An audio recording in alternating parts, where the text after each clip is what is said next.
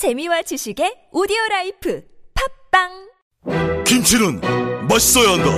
아주 화끈하게 100% 국내산으로 16년 전통으로 HACCP 인증으로 화끈하게 맛있다. 화끈하게 통한다. 화통 김치. 배추김치, 알짜김치, 총각김치, 깻잎김치, 깍두기도 화통. 검색창에 화통 김치. 아우 맛있어. 사장님 부르셨습니까? 오, 최 부장. 아까 영어 실력 제법이던데 다시 왔어? 네, 과찬이십니다. 아니야, 아니야. 근데 자네도 서초동 비밀과에 받았다면서? 아니 그걸 어떻게? 정말 소문대로 한 번만 만나도 말문이 확 트이나? 역시 듣던 대로입니다. 10분 만에 터졌습니다. 김변의 박이사의 자네까지 나도 소개해주게. 당장. 16년간 은밀하게 진행됐던 서초동 비밀과에 이제 당신 차례입니다. 지금 바로 검색창에 스피킹 솔루션을 검색하세요. 새벽 2시에 깨어났나. 딱히 고민이 있어서 그런 건 아니다. 새벽 5시에 일어났나. 새벽 6. 아우 이 인간이 잠도 못 자게 화장실을 들락거려 남성 활력과 전립선 건강 하루 한 알로도 충분합니다. 소팔메토, 옥타코사놀, 아연, 비타민 A, D, E까지 하루 영양 기준치 100%를 꽉 채운 메가셀 남자의 활력. 지금 바로 인터넷 검색창에 메가셀 남자의 활력을 검색해 보세요. 한글도 남보다 빨리 깨치고 참 똑똑했는데 갈수록 실력이 뒤처지는 것 같아 걱정이에요. 혹시 초등학교 교과서 본 적 있어요? 어려운 어휘가 너무 많아요.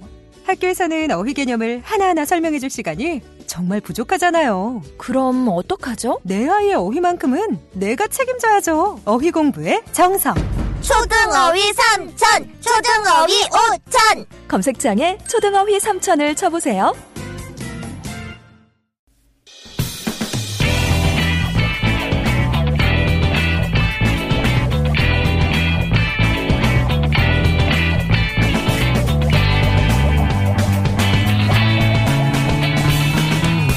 김어준의 뉴스 공장.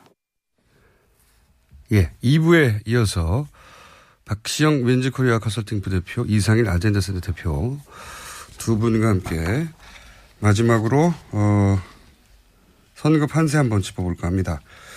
2부에서는 그 이번 대선 기간에 아마도 구도에 가장 중요한 영향을 미쳤던 안철수 후보의 부상과 어, 그리고 변곡점에 대해서 얘기를 해봤고, 이제 많은 분들이 가장 궁금해하는 건 이제 투표를 하신 분들도 그렇고, 투표를 하실 분들도 그렇고, 소위 말해서 6일간의 깜깜이 기간 동안 무슨 일이 있었을까 다들 궁금해하는데 두 분은 여론조사를 계속 해보셨으니까 아시겠죠? 많은 분들이 물어보죠. 네. 네. 뭐 많은 분들한테 전화를 받았는데 일단 유승민 후보가 상승세인 것만은 분명해 보입니다. 그러니까 영남 지역이나 20대 이런 등등에서 어 유승민 후보가 5월 2일 토론회 이후에 가장 큰 특징입니까? 예. 네. 상승세가 좀 보이고요.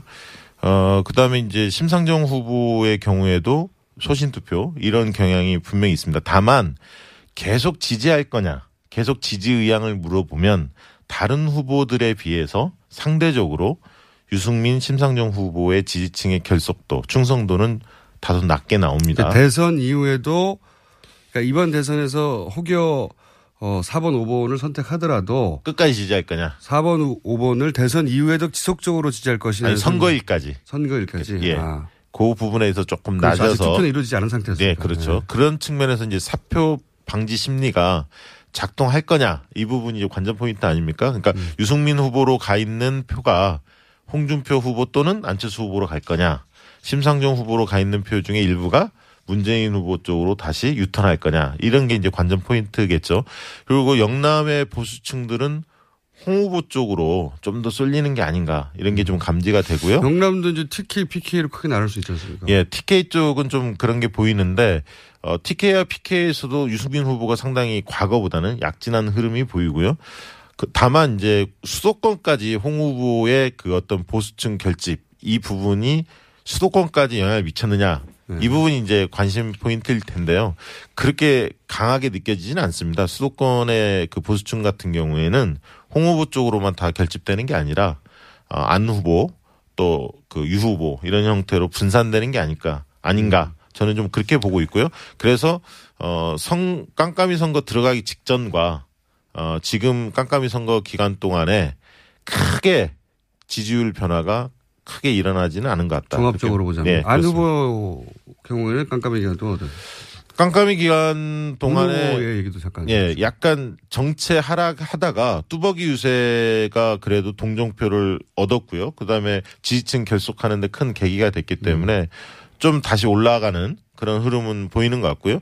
문 후보 경우에도 정체 하락이었습니다.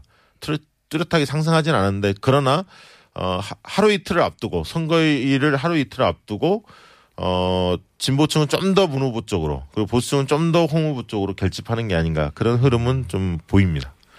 이게 이제 여론조사 공표가 금지되면은 이제 궁금하지 않습니까? 너무 궁금하죠. 그럴 때 이제 저희도 뭐 정확한 이제 정보는 없는 상태에서 여러 가지 유출하게 되는데 예. 뭐 객관적인 방법은 아닙니다만 팁을 하나 이렇게 좀 말씀드리면은 각 당이 주장하는 말과 예. 행동을 종합해서 보시면은 대략적인 흐름을 좀 아하. 읽을 수 있습니다. 예를 들면은 어 뭐 문재인 후보 진영은 이제 득표율 목표치를 좀 내렸죠. 예. 내리면서 약간 비상 분위기를 강조합니다. 이거는 어 물론 이게 엄살 전략일 수도 있지만 예. 그래도 어느 정도 원래 어 최대치 목표보다는 조금 낮춰서 그 위기감을 강조해야 되는 상황이라고 각 그 당내에서 판단하고 있는 게 아니냐 이런 걸 거고요. 하락이라고 표현하시죠. 그렇죠. 예. 그다음에 안철수 후보는 이 뚜벅이 유세로 이렇게 선거 전략을 전환한 이후에 전환했다라는 건 뭐냐면 그 당시 상당히 위기가 있었다라는 거예요. 음. 이게 선거 전략 전체를 바, 꾼 거니까 예. 어, 당 선거에서 개인 선거로 그리고 나서 그 뒤에 계속 유지하고 있다는 얘기는 그게 어느 정도 효과를 똑같다. 본다라고 판단하고 있는 게 아닌가 이렇게 추정하시면 되고요.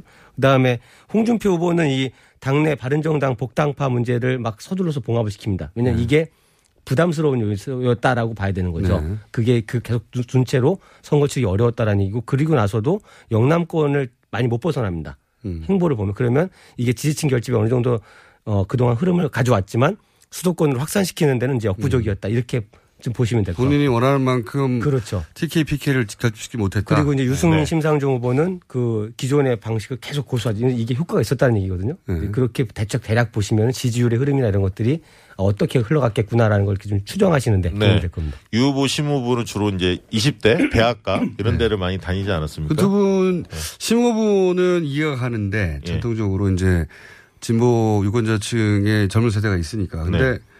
유 후보는 그 젊은 층에도 정명국, 정명국 그 선대본부장하고도 얘기를 나누다가 인터뷰하다가 나온 얘기인데, 젊은 보수층을 새로 발굴했다. 그렇게 표현하더라고요. 네. 그게 뭐냐면 20대, 30대 초반에 그 판단 유보층 잘 모르겠다. 아직 지지 후보를 결정하지 않았다. 라고 응답하는 남성들이 꽤 많습니다. 남성들. 20대 남성, 음. 30대 초반의 남성, 주로는 20대 남성이 많았는데요. 그 층들이 상당수가 유승민 지지로 돌아선 거죠. 음. 왜냐하면 20대 층 중에 그 남성들. 선천적으로 보수 성향을 가진 그 중에서 남성분. 네, 그러니까 경제는 좀 진보 쪽에 가깝고 어, 신보수층이라고 볼 수 있는 네. 20대들의 안보관들이 좀 변한 측면이 있거든요. 그 네. 층들이 찍을 사람이 마땅히 없어서 네. 어, 유보하고 있다가 어, 유승민 쪽으로 좀 유승민 후보 쪽으로 네. 옮겨가는. 바른 정당과 유승민 후보는 나중에 그 부분 되게 시간의 아쉬움을 느낄 거예요. 그렇- 왜냐하면 그렇습니다. 수도권의 그 젊은 층의 블루오션이어야 되는데 개혁적 보수의 그렇죠. 새로, 새로운 힘을 발굴하는 계속 초반에 대구에 머물렀거든요. 제가 항상 그런, 그런 얘기를 왜 그 대구라는. 틀을 벗어나지 못하고 예. 있었을까라는 그 아쉬움이 아마 나중에 득표율에서 만약 목표치까지 못 갔을 때 가장 큰 아쉬움이 그 부분일 거라고 저는 생각합니다. 유승민 후보한테 계속 대구를 벗어나서 서울에 오고 그렇죠. 뉴스 공장에 나와야 된다고 그렇게 얘기를 했는데 대구에 계속 묶여 계시더라고요. 마지막에 그 엄청난 위기를 겪고 나서 그 반응이 오는 피드백을 보고서야 그걸 알게 된 거죠. 아, 자기 표가 여기 있었구나. 그렇죠. 그게 이제 수도권에 그런 어떤 흐름이 형성이 되니까 거꾸로 대구 경북에 지금 내려가서 유세를 하니까 반응이 과거보다 훨씬 좋아진 거예요. 그렇죠. 이게- 왜냐하면 호응이 있으니까 국민적인 호응이 있으니까 그 힘을 바탕으로 영남권을 다시 공략하고 있거든요. 전략을 네. 거꾸로 했어야 되는 거예요. 수도권에서 바람을 일으키고 내려갔어야 되는데 네. 대구에서 대- 대구 경북에서 이제 배신자 이미지를 벗는데 네. 모든 노력을 다 쏟았으나 그 층은 애초에 자기한테 올 층이 아니었다는 걸 나중에야 그렇죠. 예. 그러니까 문재인 후보의 경우에는 50대가 굉장히 중요했지 않습니까? 그러니까 50대에서 이기는 후보가 승리할 가능성이 높았는데 50대에서 그 5월 3일 이전에 발표된 조사 결과만 본다면 50대에서 우세했거든요. 그러니까 자영업자들 지지도 많이 확보했고 그래서 안정감을 많이 보여준 게 주요한 게 아닌가 이렇게 보여졌는데 반면 텃밭이라고 생각했던 20대에서 약간 그 이완이 된 거죠. 그러니까 20대가 문재인 후보한테 몰표가 나오는 게 아니라 우세하긴 합니다만 심상정, 안철수, 유승민 이런 어떤 표가 꽤 의미 있는 숫자로 나오고 있거든요. 그런 측면에서 50대는 장하겠지만 20대는 오히려 이완되는 어, 그런 현상이 벌어졌습니다. 안철수 후보도 저는 같은 맥락에서 좀 봐요. 왜, 왜 그렇게 호남의 쟁투에 몰두했을까? 음. 오히려 수도권에서 새로운 바람을 몰고 내려가는 전략을 썼어야 되는 게 아닌가. 만약에 음. 정말 대세론으로 가고 싶었다라고 하면 보자면, 예, 예. 그렇게 아니었나는 생각도 좀 듭니다. 네. 그렇죠. 그러니까 호남에서는 전략적 투표가 강한데 다른 지역에서 이 득표력을 인정받아야만이 호남에서 밀어줄 수 있을 텐데 그런 점에서는 안 후보가 좀 아쉬운 부분이 있겠죠. 호남에 몰두한 부분들은. 그 예. 안철수 후보가 가지고 있는 대중적 이미지와 그 안철수 후보 국민당이 추구 해야만 하는 전략과 상충되는 부분이 있었던 것 같아요. 지역 베이스가 또 있으니까 거기서는. 네. 그리고 한 가지 더 말씀드리면 홍 후보의 경우에 수도권에서 보면 50대, 60대의 보수층 중에 남성들은 확실히 홍 후보 쪽을 결집하는 게 보여요. 음. 그러나 어, 5, 60대 여성분들은 흔쾌히 다 가지는 않고요. 일- 쪽에서도. 아니 네. 수도권에서 수도권에서. 수도권에서 40대 이하의 보수층들은 홍 후보 쪽으로 다 결집되고 있지는 않습니다. 그러니까 여성이나 남성이나 그건 안 후보나 유승민 후보 이런 쪽으로 같이 분산되는 홍 후보, 안 후보, 유승민 후보 이렇게 분산되는 느낌이 있거든요. 그만큼 그 돼지 흥분제 이런 어떤 그 논란들이 이 자리 잡고 있기 때문에 여성들이 쉽게 움직이지는 않습니다. 그래서 홍 후보의 지지율 특성을 보면 남녀 간의 차이가 굉장히 크고요. 반면에 이제 문재인 후보의 경우에는 남성보다는 여성 쪽에서 더 지지율이 높습니다. 전반적으로. 예, 전반적으로 보면 예. 그렇군요. 그러면 심상정 후보도 사실은 토론회를 통해서 굉장히 어, 주목을 많이 받았잖아요. 네. 심상정 후보의 막판 이 깜깜한 기간 동안의 변화는 어떻습니까? 그러니까 심상정 후보는 오히려 5월 2일 이전에는 심상정 후보가 유승민 후보에 비해서 훨씬 더 주목을 받았습니다. 둘 다 토론회를 잘했다는 평가는 많았지만 심상정 후보에 대한 평가가 제일 그 좋았거든요. 그리고 어 여러 군데에서 뭐 예를 들면 흐름이 모이는 그런 어떤 분위기였는데 5월 2일을 계기로 해서 바른정당 탈당파들 그리고 이제 TV 토론에 있어서 유승민 후보가 굉장히 자기의 저 뭐랄까 2분 정도 정리된 발언들을 하고 그 뒤에 또 따님 문제도 터지면서 12척. 오히려 심상정 후보는 좀 잊혀지고 유승민 후보가 부각되는 깜깜이 선거 기간에 그런 어떤 현상들이 좀 나타나서 막판 주목도 했습니다. 예, 그러니까 심상정 후보가 쭉 꾸준히 상승했는데 깜깜이 선거 기간에는 오히려 상당히 정체한 느낌이었고요. 유승민 후보는 반면에 상승세를 탔다 이렇게 보여집니다. 마지막에 이슈의 어떤 점유율 측면에서는 이제 그런 부분이 좀 있지만 저는 심상정 후보가 워낙에 그 TV 토론 여섯 차례 과정에서 아주 독보적인 평가와 그 입지를 구축을 했기 네. 때문에 어 저는 뭐 그 득표력이 그렇게 낮아질 거라고 잘 판단이 안 되는 편인데요. 오히려 이제 그 사전 투표까지만 해도 어 이미 이제 천만 명이 넘는 분이 투표하셨는데 실제 그, 어, 사실 심장성 득표의, 득- 투표- 득표의 가장 큰 위험 요인은 이, 어, 진보 진영이 정권 교체를 할 수 있는 없느냐에 대한 불안감의 문제잖아요. 강도잖아요. 그렇죠. 런 불안감이 크지 않았다라고 보이기 때문에 네. 심상정 후보가 보여준 어떤 그 역량, 그다음에 그 뭐 아주 좀 어떻게 보면 참 유쾌한 어떤 통쾌함이 있는데 그런 부분에서 매력을 느낀 유권자들이 충분히 표를 던지지 않을까 저는 그 생각이 그러니까 들어요. 심상정 후보가 진보층한테만 지지를 받은 게 아니라 중도층에서도 지지가 많이 옮겨왔어요. 그러니까요. 그래서 그 중도층은 어 정치에 대해서 약간 혐오하거나 그렇게 관심이 많이 없었던 층인데 심상정이라는 인물을 보면서 TV 토론에서 굉장히 이제 매력적으로 느낀 거죠. 그래서 어 어떻게 보면 진보 정당이 굉장히 합리적인 진보 정의당이 그렇게 포지셔닝에 성공한 게 아닌가 그렇게 보여집니다. 이게 이제 실제 정책적으로는 몰라도 이미지상으로는 바른 정당과 정의당이 굉장히 형제처럼 느껴지는 게 있어요. 거대 그 정당에 부분이 맞서는 굉장히 예. 이 대선 이후에 예. 대선 이후에 주목되는 부분인데요. 어쨌든 다당 구조로 국정 다음 정부는 이제 예. 운영이 되는데 국회가 다당 구조잖아요. 근데 예를 들어서 굉장히 어렵거든요.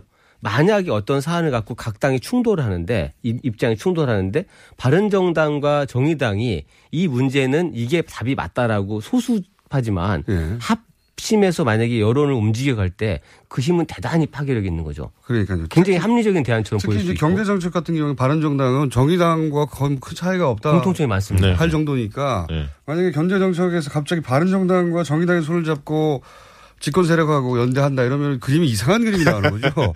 반대일 수 있죠. 집권 세력이 어떤 이제 독주하는데 만약에 네. 두 당이 연대해서 이걸 막겠다라고 하면 네. 그것도 대단한 파워가 되는 거죠. 그런데 또, 또 특이한 것은 이 대북 정책에서 정반대에 서 있기 때문에 그렇죠. 또 예. 예. 그러니까 차기 대통령이 누가 될지는 모르겠습니다만 굉장한 그 정치력이 좀 필요한 것 같아요. 두 예. 당을 다루는 것이 그 정당에 소속된 국회의원 수를 넘어서는 네. 그 영향력, 대중적 영향력을 발휘하는 정당. 결국은 그러니까 집권하자마자 국민적 동의를 압도적으로 국민적이 동의할 수 있는 그런 과제들, 민생 과제든 개혁 과제든 이런 부분들을 얼마나 잘 추진하면서 국민적 지지를 얻어내느냐. 거기에 따라서 그 힘을 바탕으로 사실은 정치권 여야의 관계를 잘 풀어 나가야 한다. 그렇게 보고 있습니다. 참 재밌는 것은 근데 두 후보들은 그런 이미지를 아주 강하게 풍기는데 그 후보들의 정당에 있는 국회의원들의 소속 구성원들은 정반대의 느낌이다. 과연 어떻게 어떻게 될지 참 궁금합니다. 저도. 예. 자 그러면 마지막으로 이 당선자가 확정되는 시점 순간 상황은 언제가 될까? 출구 조사를 보면 될까요? 아니면 사실상 그러니까 물론 뭐 선관위 공식적으로 당선 증을 전달하는 시간이야 나중이지만 저는 아, 이번 대선이 팽팽한 접전이 되지 않을 가능성이 더 높다. 굉장히 어떻게 보면 싱거운 게임이 될 수도 있다. 출구조사 때? 예, 그렇게 예상을 하기 때문에 출구조사에서 거의 결판 날 가능성이 높다 이렇게 보고 있습니다. 사전 투표가 워낙 높아서 출구조사가 이게 역시 정확할 수 있냐라는 의문이 많이 네. 있긴 한데요. 또 나름대로 이제 서- 중앙선관위 사전 투표자의 성 연령 구성 비율을 다 받아서 보정 작업을 한다고 합니다. 그래서 저도 박빙 승부가 아니라면 충분히 이제 결과를 예측할 수 있지 않겠나 출구조사 통해서 출구조사라는 건 여론조사랑 다릅니다. 투표를 하고 나오는 분들한테 그렇죠, 실제. 행동을 묻는 거기 때문에 훨씬 더 정확도가 높다라는 것이 입증이 되어 왔거든요. 네. 사전 투표자 부분에 대한 보정이 잘 된다면 충분히 예측 가능하지 않겠나라는 생각이 듭니다. 출구조사 때 사실상. 예. 네, 그러면 두 분이 이제 대선이 끝난 이후에 예. 사실은 내 저, 어, 전망이 진짜로 맞았다라든가 자기 자랑하는 시간을 그때 드릴게요. 예, 알겠습니다. 오늘 여기까지 하겠습니다. 지금까지 박시영 윈지코리아 컨설팅 부대표 그리고 이상일 아젠다 센터 대표였습니다. 감사합니다. 감사합니다. 아, 또 떨어졌어. 너 또 입사 시험 봤어? 아니, 차량용 핸드폰 거치대 말이야. 여러 개 사봤는데 실패의 연속이야. 떨어지고, 시야 가리고, 운전석에서도 멀고, 뭐 좋은 거 없을까? 싼 것만 찾으니까 그렇지. 제대로 된 거 하나 사서 편리하게 쓰는 게 더 낫지. 그런 게 있어? 그럼 있지. one, two, three 할 때 two. 힘 세다 할 때 힘. 투, 힘. 투 힘? 두 배로 힘이 세다는 건가? 네이버 검색창에 투 힘을 검색해보세요. 제가 생각하는 이상적인 사회는 모두가 먹는 것, 입는 것 이런 걱정 좀 안 하고 더럽고 안 입고 온 꼬라지 좀 안 보고 그래서 하루하루가 좀 신명나게 이어지는 그런 세상이라고 생각을 합니다. 사람 사는 세상을 위해 정치를 시작한 노무현. 그는 우리 곁에 없지만 그의 꿈은 영원합니다. 노무현 재단은 사람 사는 세상을 위하여 노무현의 가치와 철학을 전합니다. 노무현 재단의 후원 회원이 되어 주세요. 1688-0523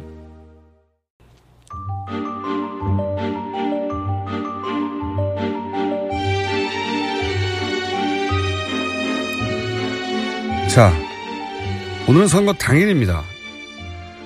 오늘 만약에 판세에 영향을 미친다면 어떤 일이 판세에 영향을 미칠까요? 예. 많은 분들이 가짜 뉴스도 한 축이 될 수 있다 얘기를 하고 있습니다. 한결의 하영 기자 나오셨습니다. 네, 안녕하세요. 한겨레 21 하호영 기자입니다. 오늘 짚어볼 것은 막판에 주의해야 할 가짜 뉴스. 네. 한번 짚어볼까 합니다. 자, 가짜 뉴스가 그 예년의 선거에 비해서 크게 늘었죠. 어쩔 수 없이. 예. SNS 예. 발달과 함께. 예, 한두 배 늘은 게 아니고요. 예. 6.4배나 아, 그 허위 사실 공표와 관련된 그 내용들이 늘었고요. 네. 지금까지 모니터링 한 것만 봐도 어 206건이 걸렸다고 하니까요. 그 중에 이제 쉬운 다섯 건은 가짜 뉴스라고 판명이 됐습니다. 음, 아, 이거 예. 같은 경우에는 위법이어서 어, 주의를 하실 필요가 있을 것 같습니다. 그리고 이제 막판이 되면 특히 이제 조직력이 강한 정당들 이 자기 지지층을 자극하기 위해서 과거에도 그랬고 네. 근데 이번에는 이제 가짜 뉴스라고 하는 것이 그 미국의 선거나 다른 나라의 선거에 실제 영향을 미쳤다고 하는 결과에 네. 여러 가지 이제 그 분석들이 있으니까 어, 선거 결과에 영향을 미치기 위해서 가짜 뉴스를 굉장히 적극적으로 활용할 수도 있다. 예. 그렇죠. 있습니다. 막판에 특히 그리고 막판에 이제 선거 끝나는 시점인 한 오후 5시, 6시, 7시, 8시 요 사이 예. 요 사이 특히 두 시간이 늘어서 특히 집중적으로 뭔가 이 마지막 이 심정적인 자극을 위해서 예. 내가 이 후보를 지지하긴 하지만 굳이 투표장에까지 가서 투표 표를 던지고 싶지 않다고 하는 게 연성 지지자들 막판에 끌어내려고 할 때 이 가짜뉴스가 동원될 수가 있죠. 그렇죠. 예. 그래서 가짜뉴스 사례를 한번 볼까요? 그 등장할 수도 있는 가짜뉴스. 등장할 수도 있고요. 뭐 등장한 것을 예로 들어도 될 것 같습니다. 네. 예를 들면 어, 어떤 후보자의 투표를 하려는 계층, 예. 그러니까 이제 흔히 연령대를 이야기할 수 있죠. 아니면 어떤 지역에서 투표하는 사람들이 몰렸다. 몰린다. 뭐 예를 들면 어 이런 음, 이야기들이 급속하게 도는 건 2012년이었습니다. 음. 2012년에 에, 누가 어, 어떤 연령층, 그러니까 나이 든 연령층이 그때는 그랬죠. 뭐을 겨냥한 뭐 그 어떤 연령층이 줄 투표를 하고 있더라. 네. 뭐 이런 어, 뉴스들이 돌았는데 이게 사실 여부와 관계없이 아주 광범위하게 유포됐었죠. 그리고 2000 그때는 가짜 뉴스가 아니라 사실 진짜 뉴스였는데 2002년 어 노무현 예창 대결 네. 때 실제 노년층이 오전에 줄을 엄청나게 서서 네. 어 오후 이후 시간대에 큰일 났다. 네. 라고 왜냐하면 그 투표 직전 투표 들어가기 전에 막판 여론조사상으로는 노무현 후보가 한 넉넉하게 이기고 있었단 말이죠. 네. 그런데 실제 투표장에는 노년층이 대거 등장했다라고 하면서 제가 기록은 생각이 안 나는데 역대 가장 그, 그, 어, 그 당시 기준으로 역대 가장 문- 많은 문자가 네. 돌고 그, 그 문자로 결과가 뒤집어졌다 이런 분석이 있죠. 그리고요, 어, 예를 들면 그러니까 가짜뉴스에 대한 유혹이 강할 수밖에 없죠.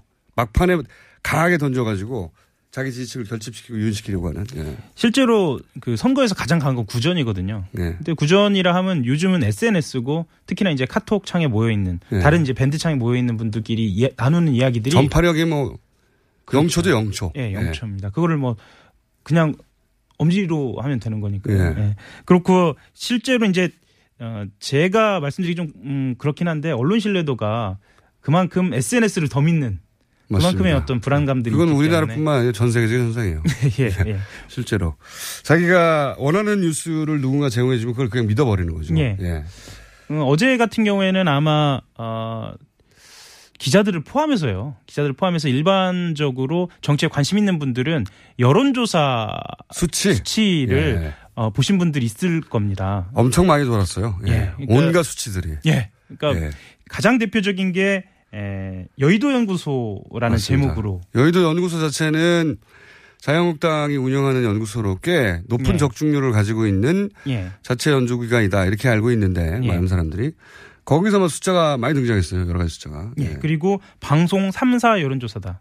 예. 뭐 이런 수치도 등장했고요. 예. 그리고 뭐 한국당이라고 이렇게 등장한 수치도 있었습니다. 그래서 여의도 연구소 수치는 저희가 이제 불러드리면 가짜 뉴스를 확산시키는 거니까 네.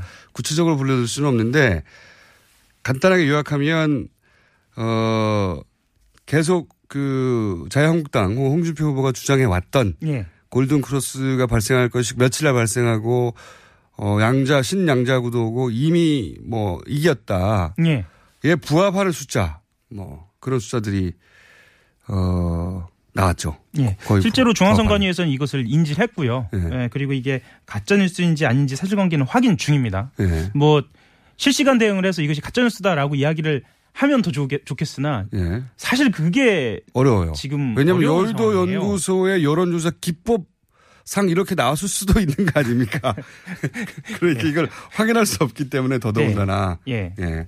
뭐 특히나 어 선관위 같은 경우에는 어 여의도 연구소에서 실제로 했는지 안 했는지를 떠나서 이게 너무나 다양하게 내용이 유포되고 있기 때문에 더 어려운 점이 있어서 유권자들 같은 경우에는 투표하시는 분들은 이 부분에 대해서 좀 주의를 하셔야 할 것 같습니다. 네. 여의도 연구소 발 여론조사라며 어, 광범위하게 돌아다니고 있는 것은 가짜 뉴스라고 봐도 좋다. 현재 기준으로는. 예. 그 전문가들은 이렇게 얘기합니다. 여론조사는 경향성이 있기 때문에 어, 결과가 기존 경향성과 어, 차이가 나는 것은 가짜 뉴스일 가능성이 매우 높다. 그리고 실제로 이건 뭐 음, 여담입니다만 돌아다니는 그 말하자면 수치 가운데 그 여의도 연구소 수치만 조금 다릅니다. 네, 네. 참고하십시오. 돌아다니는 수치가 굉장히 많아요. 예. 자, 어쨌든 여론조사 수치로 막판에 카톡을 받거나 주변인들한테 뭔가 전달받는다면 일단 기본적으로 가짜라고 보시면 됩니다. 왜냐하면 여론조사 기관이든 여의도 연구소든 그 기간 동안 수치를 발표할 수가 없어요. 그리고 특히 방송사라고 해서 또 도는 수치가 있는데요. 방송사는 출구 조사를 하기 때문에 네. 어, 여론 조사를 하지 않은 것으로 어, 그러니까 그렇게 자, 알려 수치는 믿지 마시라는 거. 예. 뭐 경향성을 얘기하는 거야 뭐 상관없지만. 네. 자 그리고 또 등장했었던 그리고 그래서 어 대선 당일 막판에 등장할 가능성이 높은 가짜뉴스가 있습니까? 그러니까 예를 들면 이런 게 또 있습니다. 사전 투표에서 어, 홍준표 후보를 찍은 사람이 과반에 육박했다. 예. 그러니까 이런 수치가 등장하는 그 가짜 뉴스도 있거든요. 사전 투표 사전 투표는 출구 조사를 안 해요. 예. 예. 안 하기 때문에 이거 알 수가 없습니다. 예. 예. 그래서 뭐 그 수치라든지 아니면 어떤 경향성이라든지 이렇게 이야기할 때는 그건 대부분 다 그냥 가짜 뉴스라고 받아들이시면 될것 네. 사전 같습니다. 투표에 누가 누가 얼마 참여해가지고 네. 그리고 어 그 사전 투표 결과가 누구 누구가 가반이다라든가 누구 누가 얼마다 예. 이거 다 가짜 뉴스입니다. 예. 예. 조사를 안 했으니까요. 예. 그리고 투표용지 관련돼서 그 지금 현재 SNS에서는 그 간격이 없는 것으로 두 가지 버전이 지금 돌고 있거든요. 네네. 중앙선관위 입장에서는 이것은 가짜 뉴스라고 판명하고 있습니다. 네, 가짜 뉴스라고 중앙선관위는 판명하고 있고 그 혹여 일부에서는 뭐 프린팅의 오류나 이런 예. 게 있을 수도 있지 않느냐. 네. 그런데 찍은 사람이 없어요. 이게 이제 투표소에 들어가서 찍으면 안 된다고 하는 사람들의 인식이 강하다 보니까 그런 것도 예. 있고요. 이건 아마 개평은 드러나겠죠. 그렇죠. 예. 그리고 투표해 보셨겠지만 투표해 보시면 그 오늘 분위기는 특히 그런 것 같습니다. 되게 분위기가 엄하고 좀 긴장되는 분위기여서 예. 이게 들어가서 어떻게 에, 행동을 하는 것이 이게 익숙치 않은 사람은 그거를 어떻게 할, 할 줄을 모릅니다. 정확하게 기억이 안 날 수도 있어요. 네, 기억이 안날 수도 있습니다. 그리고 자. 제가 한 가지만 더 말씀을 드리면 근데 투표용지가 네. 혹여라도 혹여라도 어 프린팅의 오류나 기계 설정의 그렇죠. 오류로 예. 그렇다 하더라도 각 정당에서 이미 충분히 인지하고 있어서 네. 그런 표가 혹여 등장하더라도 직인이 정확하게 프린팅되어 있으면 네. 그것은 아마 수개표를 통해서 어 유효표로 판정될 겁니다. 걱정하지 않으셔도 될 것 같고 예. 네. 어, 제가 그 부분을 좀 말씀을 드리려고 그랬는데요. 네. 그러니까 혹시라도 그 본인이 보기에 정말 이상한 투표 용지다라고 어, 판단이 드시면 들으시면 그 자리에서 뭐 촬영을 하시거나 뭐 이렇게 하지 마시고 그 절차에 따라서 그러니까 투표 기록관에게 예. 어 확인할 수 저희가 지난 주말에 한번 얘기했는데 네. 그러니까 투표 용지가 실제 잘못된 경우가 있거든요. 인쇄가 잘못되든가. 예. 그럴 경우에는 투표를 기표를 하고 나서 바꿔달라고 하면 안 해줘요. 그렇죠. 어떤 경우에도. 네. 기표를 한 다음에 바꿔달라는 표현은 절대 바꿔주지 않습니다. 그게 무효표가 되는 거예요. 그러니까 실수로 본인이 원하지 않는 사람에게 찍었다. 아, 내가 잘못 찍었어요. 바꿔달라고 안 바꿔줍니다. 그러면 할 수 있는 행동은 하나밖에 없어요. 투표용지를 찢어버리거나 아니면 다른 사람이 투표하거나. 근데 찢으면 또 벌금이에요. 엄하게 처벌됩니다. 벌금만이 아니고요. 1년 예. 이상의 징역이 있으니까요. 그러니까, 그러니까 투표용지 찢었다가 감옥 가는 사람 제가 못 들어봤는데 예. 여하간 벌금 정도는 나온다. 네. 그러니까 본인이 원하지 않는 사람한테 기표가 돼서 아 이거 큰일 났다 바꿔달라고도 안 되고 혹은 그 기- 표기를 찢어버려도 안 되고 그 기표하면 끝나는 겁니다. 그렇죠. 현행 선거법상으로는 그러니까 투표용지가 뭔가 이상하다고 느끼시면 사전에 얘기해야 됩니다. 사전에 얘기합니다. 사전에 얘기해야 하고 그때는 촬영을 할 수 있어요. 증거물로. 그렇죠. 예. 그런 예외적인 경우가 아니면 어 들어가서 뭐 들어가서 찍건 밖에서 찍건 혹은 나중에 찍건 바꿔달라고는 다 안 된다는 거. 예. 예상되는 가짜 뉴스를 말씀드리자면 이런 겁니다. 투표 용지와 투표 장애 관련된 음. 그것들은 아마 실시간으로 언론에서 대응을 할 것으로 보입니다. 후보 관련해서는 어떻습니까? 후보 관련한 가짜 뉴스들도 많이 등장할 것 같은데 박근혜 전 대통령 어 단식으로 네. 생명 의독 그것도 아주 대표적인 가짜 뉴스. 가짜 뉴스로 이미 판정이 사진도 막 돌아다녀요. 저도 예. 봤거든요. 네. 정말 절묘하게 합성을 해가지고 네. 사, 사진이 쉽게 합성 가능하다는 걸 모르는 분들이 보면 정말 그런 사진으로 볼만하더라고요. 그렇죠. 예. 그리고 뭐 가짜 뉴스입니다. 근데 그건. 네, 가짜 뉴스입니다. 건강하게 살이 오히려 찌고 있다고 몇번 예. 전해드렸는데 건강과 관련된 이야기 하시니까 뭐 문재인 후보 침해설 같은 경우에도 아 이것도 오래 오래전 적이 예. 예, 예, 이것도 가짜 뉴스. 그리고 어 문재인 후보의 강요 명단 관련된 그렇죠. 것도 예, 가짜. 이미 다 나눠 먹고 나눠 먹고 있다. 뭐 이런 의도에서 만들어진 것 같은데 예, 강도 강요 명단도 공개된 적이 없는데 막 돌아다닙니다. 예. 예. 그리고 안철수 후보도 하나 말씀드리면 그딸 국적과 관련된 것도 가짜 뉴스로 판명이 됐습니다. 미국인이다. 예, 예, 예, 예. 외국인이다는 가짜 뉴스. 그리고 한국말을 못한다는 얘기도 있었죠. 네. 예. 한국말 그래서 그런지 안철수 후보에 따른 그 직접 촬영을 해서 한국말을 잘한다는 걸 네. 보여주기도 했었어요. 네. 그런 의도도 어버이날 숨어 있지 않았나 싶었는데 어, 홍준표 후보와 관련된 가짜 뉴스는 제가 본 적이 별로 없습니다. 그왜 저도- 그럴까요? 말씀드리기 좀 조심스럽습니다. 왜 그런지 모르겠는데. 예. 어, 저도 이제 가짜뉴스 SNS 모아진 걸 꽤 봤는데, 홍준표 후보에 대한 가짜뉴스는 거의 없고요. 예, 사실과 관련된 뉴스가 많습니다. 설마 이건 가짜 뉴스겠지 싶은 것들이 굉장히 많습니다. 아이, 너무 심하잖아요, 그 얘기는. 조심스럽네요, 오늘. 네, 저, 조, 조, 조심스럽게 해주시고, 예. 선거법 마지막까지 조심하시고, 4번 후보, 5번 후보는 당선 가능성이 떨어진다고 생각해서 그런지, 예. 어, 이런 가짜 뉴스가 사실 거의 없는 편이고요. 예. 적어도 1, 2, 3번 후보들은 당선 가능성이 다 있으니까, 네. 가짜뉴스가 1번, 3번 후보 관련해서 많이 나오는데 2번 후보 관련해서는 다 가짜뉴스가 없다고 하는 특이한 현상도 저희가. 예. 예. 오늘은 진짜 뉴스를 말씀드린 시간이 아니기 때문에. 차지하도록 하겠습니다. 하영 기자가 네. 에이 가짜 뉴스겠지 했던데 진짜로 밝혀진 뉴스는 있다고. 네. 선거법으로 좀 고발해 주세요 이분을. 자 그리고 어 마치기 전에 네. 하영 기자 관련해서 어 뉴스가 또 하나 돌았어요 어젯밤에 특정 후보를 지지하는데 잘 안 돼가지고 울었다고 하는. 예. 예, 짧게 얘기해. 아니 제가 뭐라고 좀 그런 그러니까 뭐 짧게. 짧게 예, 말씀드리면요. 예, 정봉주의 어, 품격 시대라는 TBS에 예, 나와서 교통방송 했던- 프로그램입니다. 그래서 제가 또 여쭤보는 겁니다. 예, 예, 교통방송에서 특정 후보 얘기하다가 뭐 울컥해가지고. 예, 울컥한 네. 건 아니고요. 이제 이 진행자께서는 저한테 이제 질문을 한 다음에 네. 계속 하품을 하셔가지고 그러니까 굉장히 진지한 시간이었는데. 정봉주 어 씨가 네.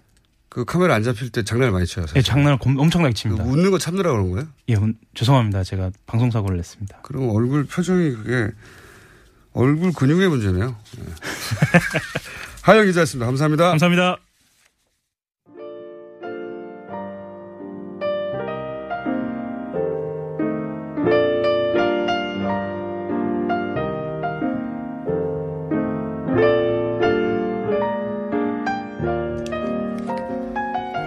불친절한 AS.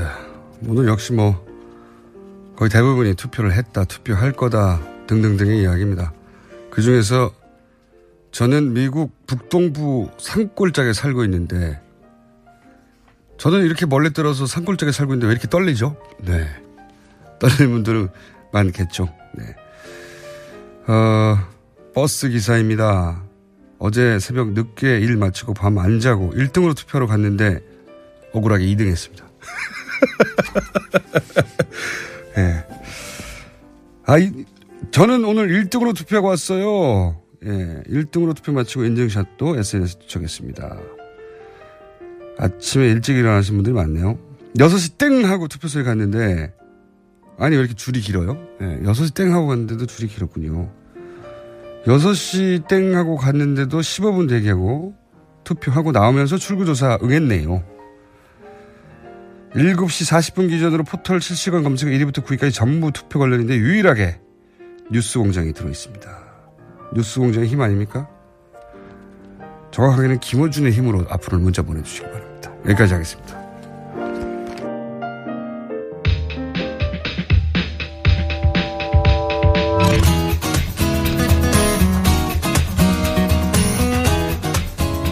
자, 어렵게 살아남은 거의 모든 고정 코너가 다 날아갔으나 이 코너는 오늘 살아남았습니다. 어, 왜냐하면 우리하고 거의 대선 일정이 유사해가지고 예. 프랑스 대선 짚어보기 위해서 르몽드 디플로마티크 임상훈 편집위원 나오셨습니다. 안녕하십니까? 네, 안녕하십니까? 어, 아, 오늘 프랑스 대선 짚어보는 날인가요? 프랑스 대선에 대해서 짚어보기도 하고 네. 겸사겸사 나오신 거예요. 네, 네. 다 좋습니다. 그러면서 외신에서 나오셨으니까 네. 그것만 할 수는 없으니 외신에서 짚어주는 관전 포인트. 네. 외신에서 짚어주는 관전 포인트는 대, 부분 국내 전문가들 입을 통해 가지고 한번 그렇죠. 쿠션 맞고 간 거긴 한데. 네. 어 그래서 국가별로 또 우리 대선에 관심 가지는 포인트가 또 다를 테니까. 네. 예. 프랑스 대선 살짝 짚고 네. 어, 그리고 외신에서 짚은 포인트들 짚어볼까 합니다. 이 뭐 프랑스 대선이 없었으면 뒷부분 외신에서 짚는 포인트는 안 했을 거예요. 자, 프랑스 전문가로서 프랑스 대선이 정말 이상한 대선이거든요, 결과가. 네. 예. 그 우리 방송 전에 조금 전에 그 우리 공장장님하고 밖에서 잠깐 말씀 나눴습니다만은 이미 뭐 정확하게 다 알고 계시더라고요. 저는 대, 부분 넓게 굉장히 많은 사실을 넓게 얕게 합니다. 똑같이 24시간 사는데 어떻게 이렇게 뭘 많이 접하시는지. 어, 뭐 어쨌든 지금 방금 말씀하셨죠. 아, 참 이상한 선거다. 물론 이제 그 우리 우방국이기도 하고 어 그 경제 대국이고 어 그런 나라의 새 대통령이 나오기 때문에 뭐 물론 축하를 해주고 어, 좋은 면을 이제 많이 봐주고 어, 그런 건 좋은데 지금 우리나라 대선하고 맞물리면서 특정 이제 후보들 같은 경우에 아 나하고 비슷하다. 뭐 이런 이야기들 많이 나오고 어, 예. 그 많이들 그렇게 하죠. 3, 4, 5번에 다 거론했습니다. 네. 1, 2번은 거론 안 했고. 그렇죠. 1, 2번을 제외하고는 다 이제 나와 비슷하다. 근데 이제 어떤 면에서 비슷하다고 하는지 그거 그게 굉장히 관심이 저는 개인적으로 가더라고요. 왜냐면은 마크롱 이제 대통령이죠. 예, 네. 후보라는 말이 입에 익어 가지고 마크롱 대통령 신임 대통령 물론 시- 정식으로 임기는 이제 다음 주부터 시작을 합니다만은 어, 신임 대통령 같은 경우에 갑자기 만들어진 그렇죠. 후보였고 그러니까는 갑자기 만들어진 대통령이다. 이제 이 이야기는 이제 분명히 이제 해야 될 것 같습니다. 아, 그리고 워- 전 세계 주요 국가 중 최연소. 그렇죠. 예. 전 세계 주요 국가뿐만이 아니고요. 그래서 제가 이제 그걸 그 일부러 찾아봤거든요. 아, 일부러. 예. 어, 어쨌든 프랑스 역사상 그러니까 왕을 제외하고 왕이야 뭐 어릴 때부터 대통령 네. 어, 저, 저 왕을 하니까 왕을 제외하고 선출직 국가 원수로서는 프랑스 통틀어서 역사상 최연소입니다. 프랑스는 그런 걸로 알고 있는데 다른 나라도 그런지는 제가 이것저것 뒤져봤더니 다른 나라도 선출대는 없더라고요. 네. 다른 나라의 경우 역대 역사를 통틀어서는 제가 못 봤습니다만은 네. 현존하는 그 국가 원수 중에서 최연소고요. 30대. 아마도 제가 생각하기에는 역사 통틀어서 왜냐하면 우리가 이제 민주주의 선출 역사가 뭐 그렇게 뭐 몇백 년 되지는 않으니까 아, 통틀어서도 어, 가장 젊은 나이가 아닐까. 물론 혹시 제가 잘못된 누구 다른 분 발견하시면은 그 제보를 주셔도 좋고요. 관심이 덜 가는 뭐 아프리카 또는 뭐 남미 네. 이런 쪽에 그런 그런 경우 있을지 그럴 수 모르겠는데 동, 있- 동 남아 있습니다만은 예. 아, 일단 총리는 있습니다. 총리는 어 임명직이니까요. 예. 그렇죠. 네. 선출직이 아니기 때문에 이제 가능한데 어, 선출직으로 그리고 특히 국가 원수로서는 어, 최연소고요. 우리 흔히 그 국가 원수 중에서 뭐 나이가 젊다 할때 이제 뭐 케네디. 나오는 예, 게. 케네디, 그다음에 지현 그 캐- 캐나다의 트루도 총리 네. 뭐 이런 분들 거론이 많이 되죠. 근데 이분들 같은 경우에는 40대예요. 40대 초반입니다. 가장 젊다고 했을 때가 40대 초반이었고 네. 지금은 30대 후반이란 말이죠. 예, 그리고. 이 과거에도 어 젊은 대통령이 예, 프랑스에 또 있었습니다. 우리가 흔히 그 나폴레옹 그러면은 황제로 알잖아요. 근데 한때 총 그 대통령 한 적이 있었죠. 네. 그러다가 이제 총 저 황제가 된 건데 마- 나폴레옹이 대통령으로 당선될 당시에 40살이었습니다. 네. 그러니까 지금 현재 그 마크롱 대통령이 39세 아니겠습니까? 39살 반. 그러니까 몇 개월 네. 더 빠른 거죠. 게다가 그 트럼프 대통령처럼 공직을 거의 안 해봤어요. 네. 공직을. 그 지금 전 세계적으로 이 트렌드라고 할 수도 없고 뭐라고 해야 될까요? 그 공직 경험이 엄- 별 많지 않은 그런 그 국가 원수들이 자꾸 이렇게 나- 많이 장관 것 2년 같은데. 했던가요? 네. 장관을 2년 했고요. 대통령 비서실에서 어, 2년을 근무했고. 그건 비서였고. 예. 예. 그렇게 이제 공직 경험이라고 하면은 그 임명직으로 그 두 번 했던 거 그게 다거든요. 그 전에는 은행에서 근무를 했었고요. 네. 선출직도 한 적이 없고요. 네. 선출직도 다 한 번도 한 적이 네. 없습니다. 그것도 기록인데 그리고 어 그다음에 장관 2년을 하고 경제장관이었는데 경제장관 당시도 그러니까 굉장히 여- 저 젊은 장관이었었죠. 아 경제장관을 하고 어 나오자마자 아 물론 사회당 정부에서 이제 장관을 했죠. 어 나는 더 이상 진보도 보수도 아니다.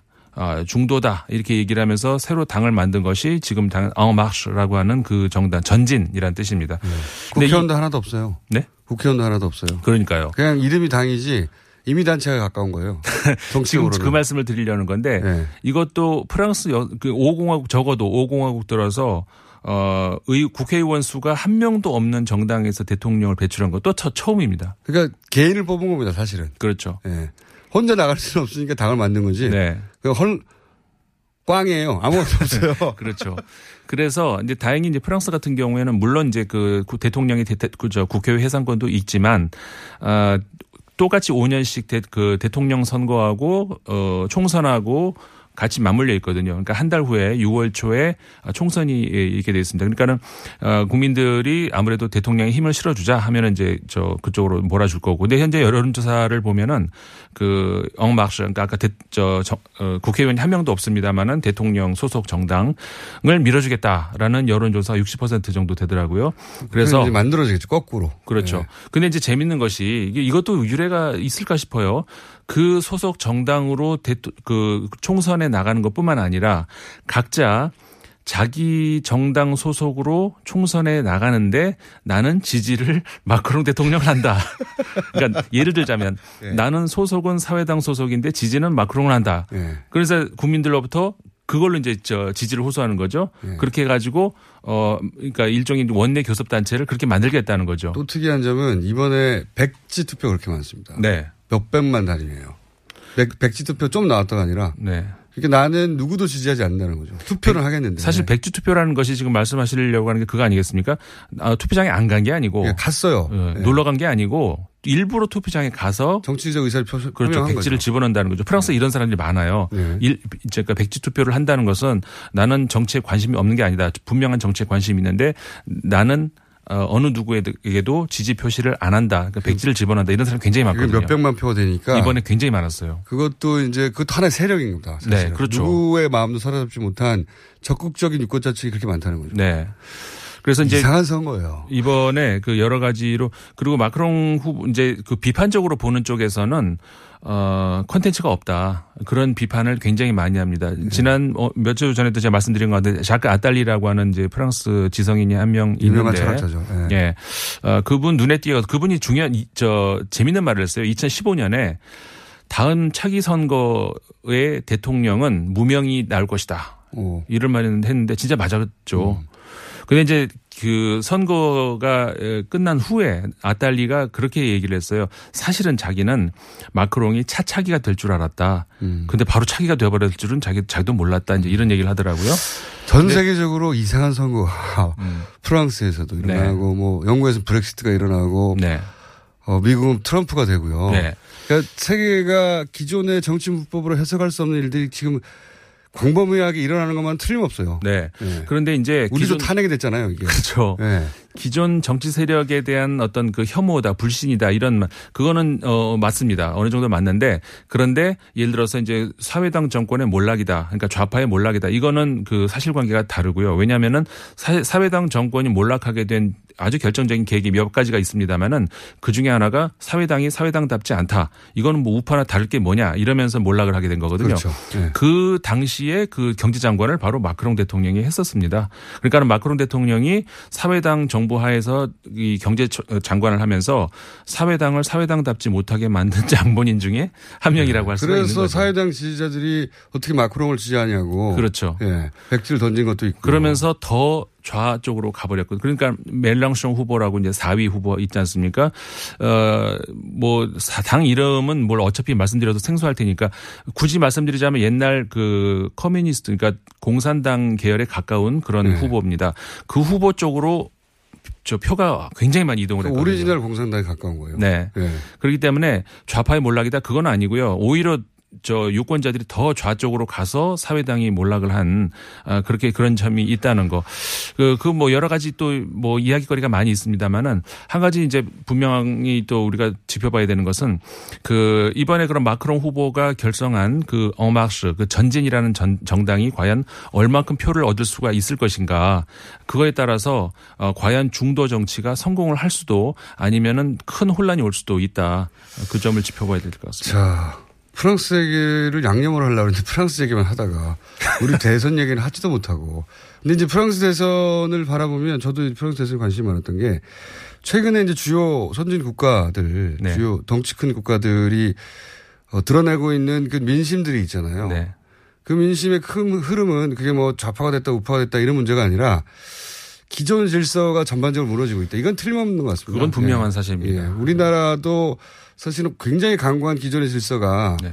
헌법 질, 헌법 내에서 무너진 거거든요. 네. 이것도 이례적인, 굉장히 이례적인 건데 대선이 끝난 다음에 이제 재평가, 재분석하겠지만 어, 인터넷 발달 덕분에 이번 대선에도 약간 드러났지만 유권자들이 달라졌어요. 네. 예. 조그만 정책 하나에도 민감하게 반응하고. 맞습니다. 예. 그 제가 최근에 그 여담입니다만 그 책을 하나 번역한 게 있는데 그 책에서도 이제 나와 있는 내용이 그런 겁니다.